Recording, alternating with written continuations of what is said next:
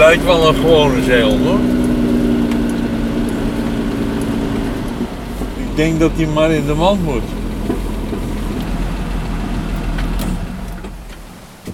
Deze is meer doodslevend.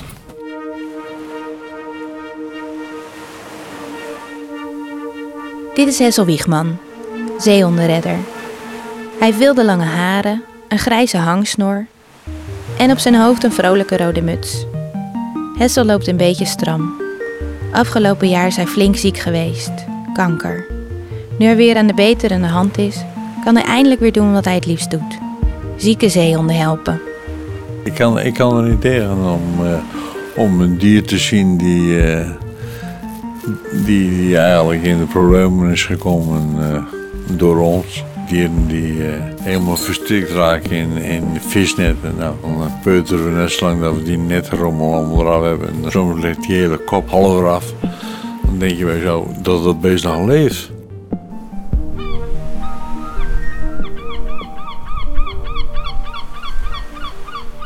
Dit is Sterk Water, een podcast met verhalen van Terschelling. Aflevering 5: De illegale zeehond. Mijn gezondheid is niet meer van die aard dat ik eh, alles kan doen. Dus ik, eh, ik moet een stapje terug doen. Twee, eigenlijk. En dat doet me wel zeer, maar ja, dat is niet anders. Het is nu eh, eind van december, dus dan krijgen die grijze zeehonden, die hier, krijgen hun jongen. Mark. Mark! Ah, goeie. Een olievogeltje. Iedereen die een hulpeloos dier ziet, belt Hessel.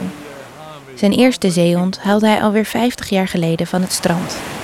Dan ben je een beetje aan het strand jutten. En dan, eh, eh, kom je, dan kom je een zeehond tegen die daar ligt. En dat beest is dan ziek. Dus dan ga je proberen dat beest te helpen.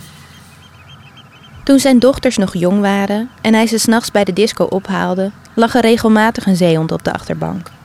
En toen hij nog werkte en zijn eetcafé vol zat met hongerige toeristen, liet hij de dieren voorgaan. De kroketten liggen in het vuur, Nel. Ik moet er vandoor, riep hij dan tegen zijn vrouw.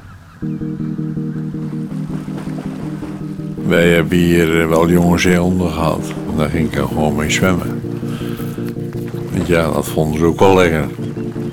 Toen bleven we gewoon bij. Dan eh, zat er gewoon het idee van, hé, hey, daar gaat mijn moeder op twee benen. Nou, daarna moesten we weer mee naar huis en dan kregen ze weer eten. Als ze weer groot genoeg waren, was het weer tijd om, eh, om te vertrekken. Dan ging ik weer met ze naar het strand toe en dan eh, liet hij ze weer gaan. Hessel raakt bevriend met Nederlands bekendste zeehondenredder, Leni het Hart. Zieke zeehonden vangt hij vanaf nu niet meer professorisch op in zijn schuur, maar hij brengt ze naar Leni's opvang in Pieterburen. Het wordt een traditie om de opgeknapte dieren op zijn verjaardag vrij te laten. Dat was ook alweer een, eh, een leuke actie. Zo heb ik er denk ik een, eh, nou, een dikke 4000 die kant uitgekregen. En dat voelde ook heel fijn, heel goed. 40 jaar lang brengt Hessel de zeehonden naar Pieterburen. Maar als Leni in 2013 stopt en de zeehondencrash het beleid verandert, besluit Hessel de zeehonden weer thuis op te vangen. Ik wil er zelf bij wezen om te verzorgen. Dan weet ik wat er gebeurt. Maar dat mocht officieel niet, hè? Ook al is dan bij hem kanker geconstateerd, de zeehonden mogen daar niet de dupe van worden. Stiekem verzorgt Hessel de dieren in zijn schuur. Totdat een boze buurman hem verraadt. Begin 2016 staan er twee inspecteurs van de Nederlandse Voedsel- en Warenautoriteit op de stoep om de zeehonden in beslag te nemen. Ik voelde me zo in drijfzand zakken toen het gebeurde. Hessel, het jaar ervoor nog verkozen tot dierenredder van het jaar, moet nu machteloos toekijken hoe zijn zeehonden worden meegenomen. Wij waren aan het schoonmaken. En toen eh, kwamen ze in één keer met kaartjes omhoog. Wij zijn van de inspectiedienst en wat u doet meneer, dat is niet goed. De dieren die, eh, die werden gemerkt en dan eh, werden ze naar buiten gedragen in manden. En ze stonden allemaal met een dubbele lonsteken, werden ze hier op de oprit gezet. In drie graden vrieskou. Ik denk, daar ben ik nou 45 jaar voor mee bezig. Heb ik, heb ik, vier, heb ik ook meer dan 4000 zeelanden voor van het strand gehaald. Tienduizenden olievogels. Allemaal dolfijnen, bruinvissen. Als het levend was, dan probeerde ik dat te helpen.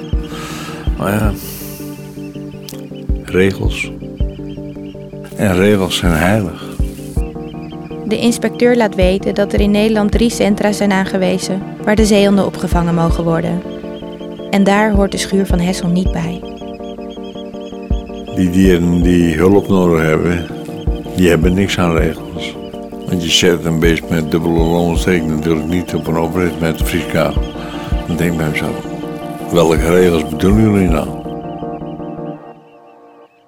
Op het moment van de inval wil Hessel de inspecteurs aanvallen. Zo boos is hij. Gelukkig weten zijn vrienden hem tegen te houden. De dagen erna voelt Hessel zich vooral verslagen. Maar hij staat er niet alleen voor. Duizenden steunbetuigingen uit heel het land komen binnen.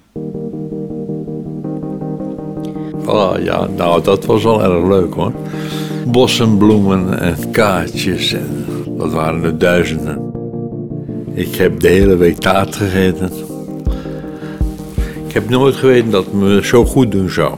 Er waren heel veel mensen die waren helemaal, ja, helemaal verbolgen eigenlijk over dit, eh, dit optreden van onze overheid. De steunbetuigingen blijven binnenkomen en een week na de inval komt de gemeente met goed nieuws. De vergunning om een zeehondenopvang op de Schelling te openen is goedgekeurd. Inmiddels zijn we anderhalf jaar verder en zeehondenstation Hessel-Wiegman is bijna klaar om geopend te worden. Maar Hessel mag dat niet meer meemaken. In februari 2017 overlijdt hij op 69-jarige leeftijd. Tot op het allerlaatste moment is Hessel tegen doktersadvies in nog dagelijks met zijn zeehonden bezig. Want die waren alles voor hem. Ze zijn me heerlijk eigenwijs.